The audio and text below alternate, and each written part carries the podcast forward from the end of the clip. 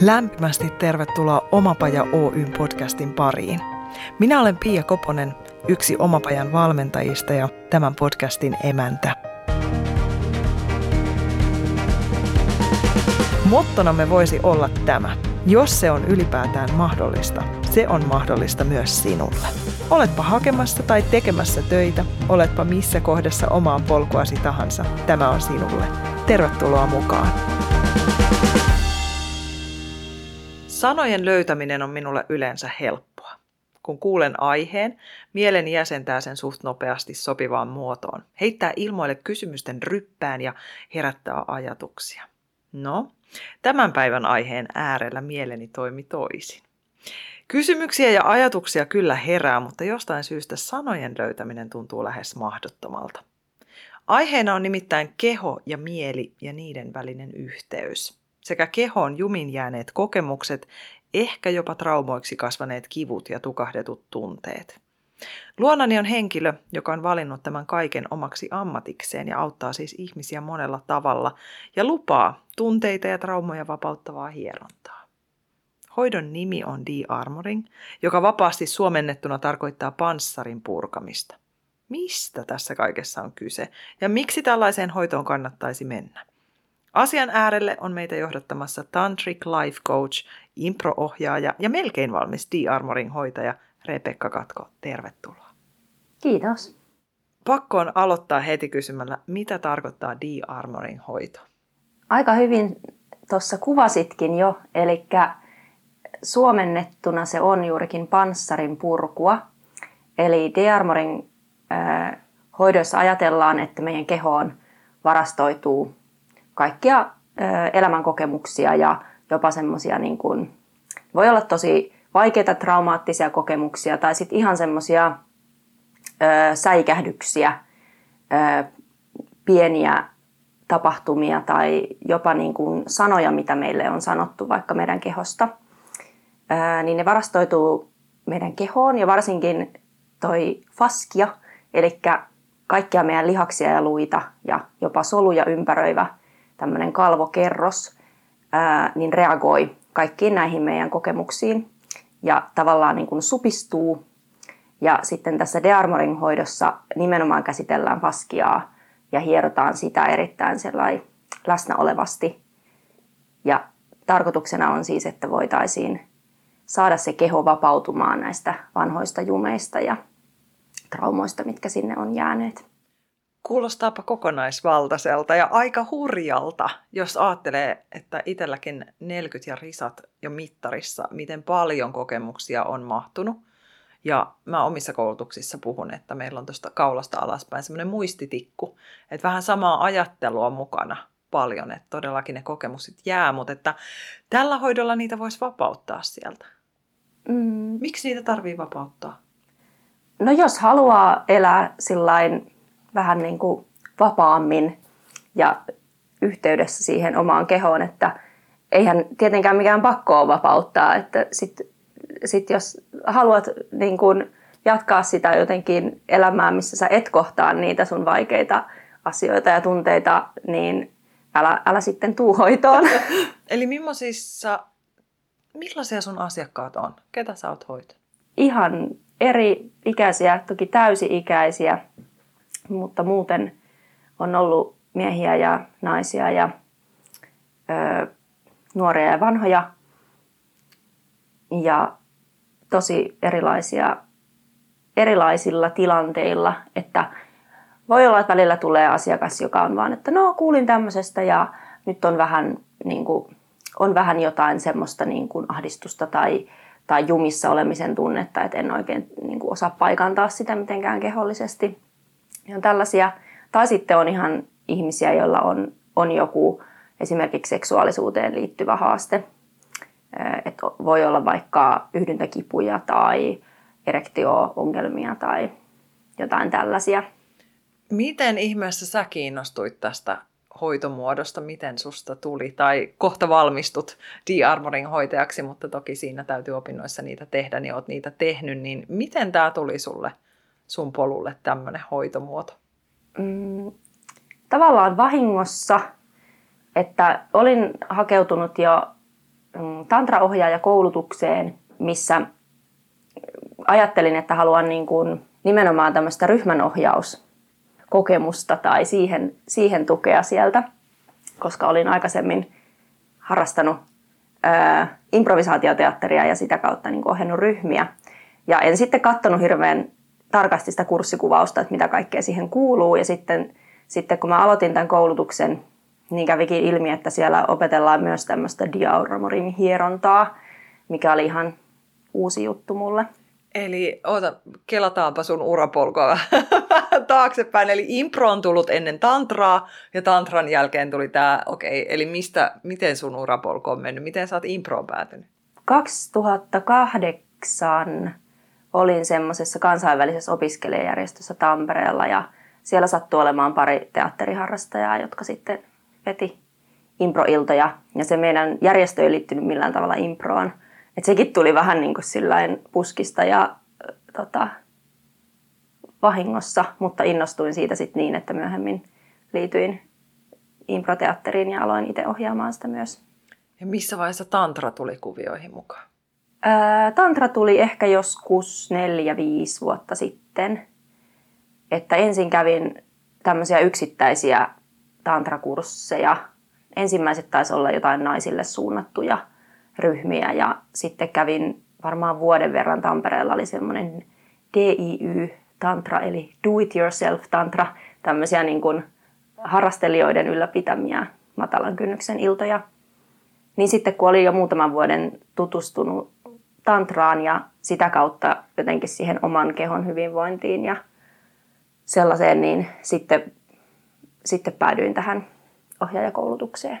Sekä tantra että tämä de-armoring hoito on sellaisia, jotka herättää paljon paljon ennakkoluuloja ja ennakkokäsityksiä ja se liitetään voimakkaasti seksuaalisuuteen ja seksiin. Mistä, onko siinä perää? Mm, on siinä osittain perää, että kyllähän tantra liittyy seksuaalisuuteen, mutta ehkä se, ehkä se käsitys, että mikä yleisimmin on ihmisillä, että, että ai oot joku seksivalmentaja, että, että, että tantraseksi on se, mikä niin kuin, minkä ihmiset jotenkin tietää tai mistä on kuullut. Mutta se tantra, mitä mä oon opiskellut, niin, niin on enemmänkin ää, tavallaan niin kuin läsnäoloharjoituksia ja kehoyhteyden ylläpitämistä ja seksuaalisuus on niin kuin yksi osa sitä, että kun me ei voida jotenkin erottaa sitä seksuaalisuutta siitä meidän kehosta tai ihmisyydestä, niin se on niin kuin osa sitä. Ja toki dearmoringi liittyy vahvasti seksuaalisuuteen siinä mielessä, että siinä toisin kuin muissa hierontahoidoissa, niin voidaan hoitaa myös genitaalialuetta – mutta se ei kuitenkaan ole, ole mikään ää, seksihoito tai seksipalvelu, vaan että niitä genitaalialueita hoidetaan nimenomaan erittäin läsnäolevasti ja niin kuin hoidollisesti sillä ajatuksella, että kun ihmisillä on, on niitä kaikkia traumaja ja kipuja, niin tosi monet, monet meidän niin kuin haasteista liittyy nimenomaan sinne seksuaalisuuteen, koska se on se meidän niin kuin herkin, herkin alue ihmisyydessä ja myös semmoinen alue, mistä vähiten ehkä tulee puhuttua ja sillä tavalla myös niin kuin purettua sitä ehkä sanallisestikaan muille. Onko ollut helppoa lähteä tuolle alalle? No ei. Ei varsinaisesti. Tai, tai siis en kyllä ajatellut sitä siinä kohtaa, että onko tämä nyt helppoa vai ei, vaan menin vaan, että tämähän on siistiä, että tänne ja niin kuin, tuntui sillä niin omalta – mutta ei, ei siinä mielessä helppoa, että aikaisemmalta ammatiltani on toimittaja ja niin kuin aivan eri, eri maailmasta tavallaan hypännyt tähän maailmaan. Ja, ja oma tausta on myöskin sellainen, että, että mulle ei ole ollut mitenkään niin hirveän helppo vaikka puhua seksuaalisuuteen liittyvistä aiheista omassa elämässä. Ja siihen on liittynyt paljon haasteita, niin siinä mielessä se on ollut niin kuin haastavaa, mutta myöskin erittäin palkitsevaa. Mm. Miten sä koit itse sen hoidon, kun menit siihen ensimmäistä kertaa? Diarmonin hoidon nimenomaan. Mm. Ensimmäistä kertaa menin siihen en ehkä ihan tarkkaan muista, miten just sen ihan ensimmäisen hoidon koin. Muuta kuin, että koin sen niin kuin hirmu jotenkin helpottavana ja kun en mä ollut ikinä kuullutkaan tämmöisestä hoidosta. Ja mä olin itse kärsinyt monta, monta vuotta genitaalialueen kivuista ja olin käsitellyt niitä kaiken maailman terapioissa ja mulle oli jäänyt sellainen käsitys jotenkin kynekologian ja mun, ö, muiden niin kuin seksuaaliterapioiden kautta, missä mä olin käynyt, että sille asialle ei voi tehdä mitään. Ja että se puhuminen ei kuitenkaan mua ollut, ollut sitten niin kuin auttanut niissä varsinaisissa fyysisissä kivuissa. Niin olihan se niin kuin ihan huikea helpotus, että mä menin ensimmäiseen hoitoon ja mulle sanottiin, että tämä on kuule ihan tavallista, täällä on käynyt hirveän moni muukin tämän saman ongelman kanssa ja jo tosi moni on saanut apua, että, että ei kannata odottaa mitään nyt niin kuin vielä tästä ensimmäisestä hoidosta, mutta että, että haluaisitko tämmöisen hoitosarjan, että katsotaan mitä voidaan tehdä. Niin pelkästään jo se, että sai niin kuin semmoisen toivon pilkahduksen, että oho, tälle voikin tehdä jotain. Niinpä. Ja kun toi on jotenkin, mikä itsellä monesti herättää ajatuksia ja lyö vähän liinoja kiinni, että jos jyrkästi sanotaan, että nyt me ollaan tehty kaikki ja tässä on kaikki, mitä me ollaan voitu tehdä ja mitään ei ole enää tehtävissä tai ruvetaan just maalailemaan jotain vielä piruja seinille. Niin kuin mulle on aikanaan sanottu esimerkiksi, mulla oli jalassa löytyi semmoinen hyvälaatuinen kasvain, kun mä olin teini-ikäinen ja just aloittanut tanssiharrastusta ja mustahan piti tulla showtanssia ja vaikka mitä ja sitten tota, sitä operoitiin sitä jalkaa ja sitten tota, ei, se ei onnistunut se leikkaus, sitten piti, että mennään uudestaan leikkaukseen ja lääkäri ilmoittaa, että joo, että nyt, jos me ei saada tätä nyt poistettua kokonaan, niin sitten täytyy amputoida. Ja mä muistan vieläkin sen päivän, kun mä itkin sen koko päivän, että mut amputoidaan jalka pois, vaikka siis sitä toista leikkausta ei siinä vaiheessa ollut tehtykään, mutta et ne on hurjia lausuntoja, mitä tietyllä auktoriteetillä voidaan niin kuin, sysätä tonne tajuntaan. No jalka on tallessa, ei tarvinnut amputoida ja leikkaus meni sitten ihan hyvin. Mutta kyllä se kummittelee silti, koska kyseinen lääkäri varsinkin, niin se sieltä vihjaili, että se voi muuttaa kasvusuuntaansa ja sitten emme huomaakaan, kun se on jo ehtinyt pitkälle, että olisi parempi amputoida se, ettei se ja niin edelleen. Mutta siis niin, mitä me toisillemme sanotaan, minkälaisia tarinoita me sinne kehoon koodaillaan niillä puheilla. Aika huikeeta. Minkälaista apua sä sait? Missä sä huomasit sen ekana?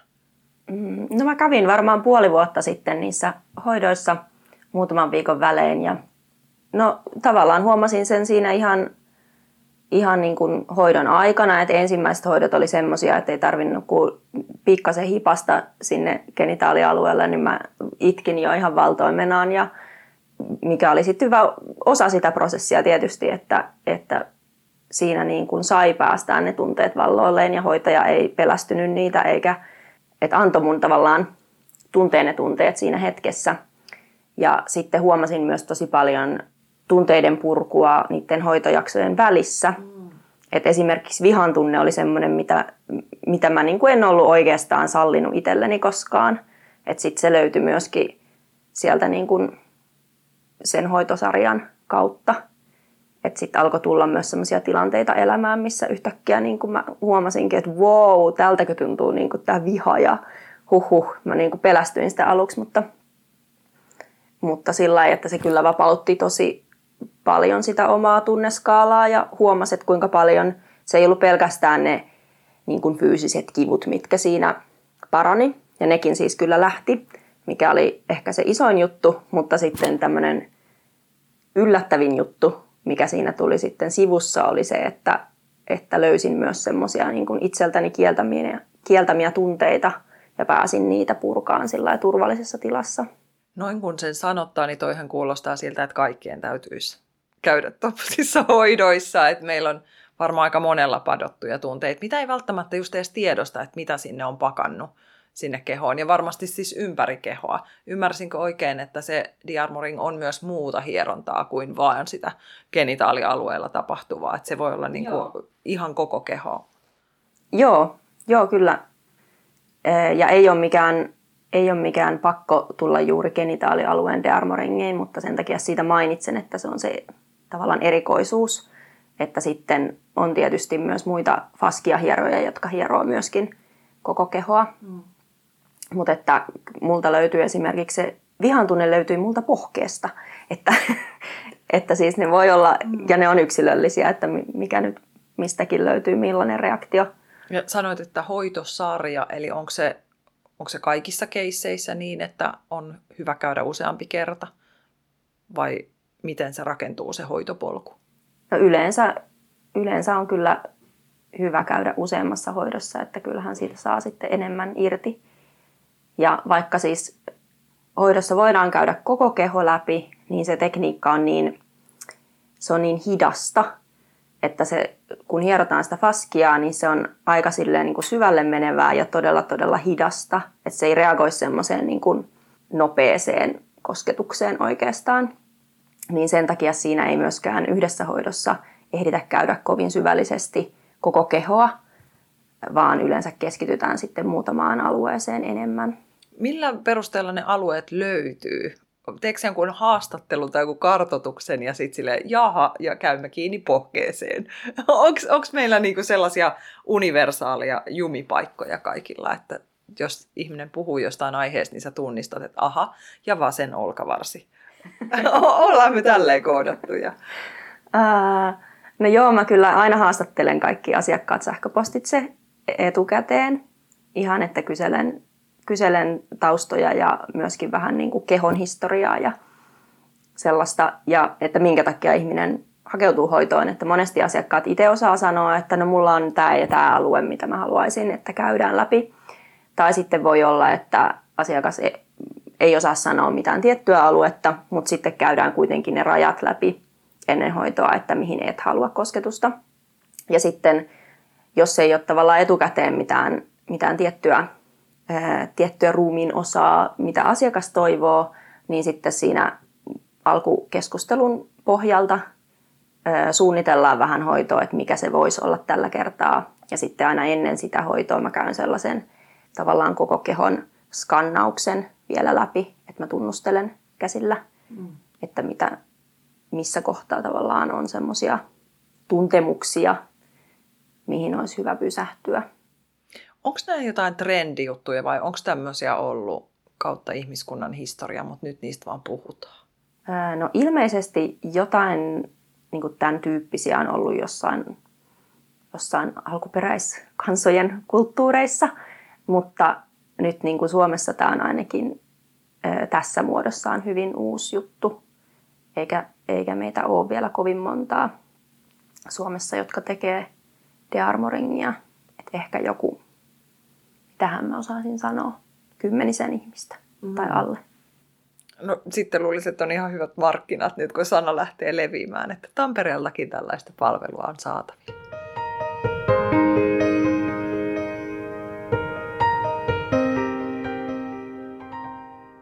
Puhutaan vähän tuosta Tantric Life Coachingista. Mitä, mä ymmärrän, mitä life coaching on, mutta mitä se tuo lisää, kun se on Tantric Life Coach? Mm, no se tantrisuus siinä siinä coachaamisessa, eli valmentamisessa, tarkoittaa sitä, että siinä keskitytään erityisesti läsnäoloon sekä sen valmentajan että valmennettavan läsnäoloon siinä hetkessä ja kuunnellaan ja palataan aina niihin kehotuntemuksiin. Eli toisin kuin ehkä joissain muissa life coaching tyyleissä, niin ei aseteta niinkään tarkasti sellaista päämäärää ja tavoitetta, että nyt haluan tämän tietyn työn tai haluan kehittyä, haluan laihduttaa tai mitä tahansa, niin ei, ei sillä tavalla aseteta päämäärää, että asiakas saa kyllä kertoa, kertoa siitä omasta tilanteestaan vapaasti, mutta että se etenee sillä tavalla päämäärättömästi, mutta tavallaan joka hetki kuunnellen, että mikä siinä hetkessä olisi se seuraava asia, mikä voisi avata jotain uutta näkökulmaa siihen tilanteeseen. Ja sitten siinä voidaan, nyt puhun siis siitä niin kuin varsinaisesta coachingista, niin jos, jos on tämmöinen coaching-tilanne, niin siinä tällainen niin kuin keskustellaan ja sitten voidaan teettää joku läsnäoloharjoitus tai mielikuvaharjoitus, joku lyhyt kehollinen harjoitus, mikä liittyy siihen tilanteeseen. Mutta sekään ei ole semmoinen, että mä oon etukäteen jonkun, niin kuin miettinyt etukäteen jonkun harjoituspankin, josta mä sitten niin valitsen, että otetaan toi, vaan että se syntyy aika sillä intuitiivisesti sen pohjalta, että mitä se asiakas on kertonut. Eli impro on läsnä Joo, hyvinkin, kaikessa, mitä sä teet. Hyvinkin läsnä. Joo. Joo. No sä oot siis tehnyt tosi paljon muuta. Mainitsit jo sen, sen toimittajan uran. Kauanko sä kerkesit olemaan toimittajana, kun sä jätit ne hommat? Mm, niin, riippuu vähän miten se lasketaan. Et varmaan e- ekan jonkun toimittajahomman mä tein jo lukiossa ja sitten viimeisen sitten tässä muutama vuosi sitten, että joku reilu kymmenen vuotta. Hmm. Mutta toki en ollut sillä koko aika, koko aika töissä, vaan suurimman osan olin sitten opiskelemassa sitä journalistiikkaa. Mutta että aina välillä olin sitten työelämässä ja tein siinä ohella myös jonkun verran töitä. Mutta oot siis alanvaihtaja? Kyllä. Oliko se helppoa? Ei. Mistä sä sait rohkeutta tehdä sen? Kun tuolla saattaa nyt olla kuulijoissa ihmisiä, jotka miettii, että ei vitsi, voisiko mäkin toteuttaa jonkun villin idean tai suunnan, mikä mua kutsuu, mutta ei vielä tohdi. Mistä sä löytit sen rohkeuden? No en ehkä voi suositella tätä, koska siis itsehän sain burnoutin ja uvuin siinä työssä. Niin vaikka en ehkä ihan silloin, silloin kun sain sen burnoutin, niin heti ajatellut, että nyt vaihdan tästä alaa. Mutta se oli ehkä se semmoinen kuitenkin lähtölaukaus mm. sille, että, että niin kuin oli pakko pysähtyä ja miettiä, että onkohan tämä nyt tämä suunta, mitä mä oikeasti haluan. Ja oli, oli niin kuin tavallaan ollut kuitenkin, se oli mun nuoruuden haaveammatti ja mä olin siihen tosi jotenkin tarmokkaasti pyrkinyt ja kolme kertaa pyrin yliopistoon niin kuin hake, hain sitä journalistiikkaa opiskelemaan. Ja, ja kyllä mä muistan jo heti silloin ekana vuonna, ekana opiskeluvuonna, niin mä niin kuin jo silloin vähän epäilin sitä, että onkohan tämä nyt mun juttu, mutta enhän mä nyt voinut luovuttaa, kun se oli kuitenkin se mun suuri unelma. Niin sitten ihan loppuun asti kyllä tein, tein tota tutkinnon ja hyvin monta kertaa mietin myös niin kuin toimittajan töihin lähtiessä, että mä annan vielä yhden mahdollisuuden, että, että jos tämä olisikin mun juttu. Ja sitten oli pakko, pakko sitten käydä se uupumisprosessi läpi ennen kuin tajus jotenkin vaihtaa sitä suuntaa. Niinpä. Ja et ole varmaan ainoa, joka sen juurikin noin tekee, että se, se on kuitenkin se turva, mitä me toivotaan ja haetaan. Ja, ja just niin kuin säkin sanoit, että se on se lapsuuden haave ja nuoruuden haave, niin miten päästään semmoisesta irti. Ja ei ole ehkä hukkaan mennyt sekään. Voisiko olla, että sieltä jotakin hyödynnät vielä nykyisessä työssäsi? No kyllähän siellä ainakin yhteisiä elementtejä on. Että kyllähän toimittajan työssäkin ehkä yksi kivoimmista jutuista oli kuitenkin se ihmisten kohtaaminen. Ja sehän on tässä se jotenkin kaiken keskipiste. Mm. Ei tarvitse kuunnella ehkä ihmisten puheita niin paljon, vaan kuunnella sitä kehon kieltä. Kun toi on musta jotenkin myös mielenkiintoista, että kun ihmisillä on niitä unelmia ja haaveita suhteessa siihen oman työn tekemiseen, ja sitten me löydetään sille joku tällainen etiketti päälle, että no se on varmaan toimittaja. Että tunnistaa jotenkin alitajuisestikin ehkä, että mä haluan tehdä ihmisten kanssa töitä, mä haluan kohdata ihmisiä. No kuka sitä tekee? Toimittaja. Okei, mä haluan kirjoittaa niitä tarinoita ja mä haluan jakaa niitä tarinoita eteenpäin.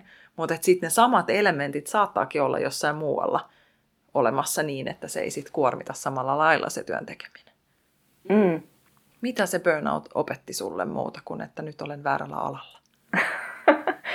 Ää, kyllähän se nyt pysäytti semmoisen koko elämän kestäneen suoritusjakson.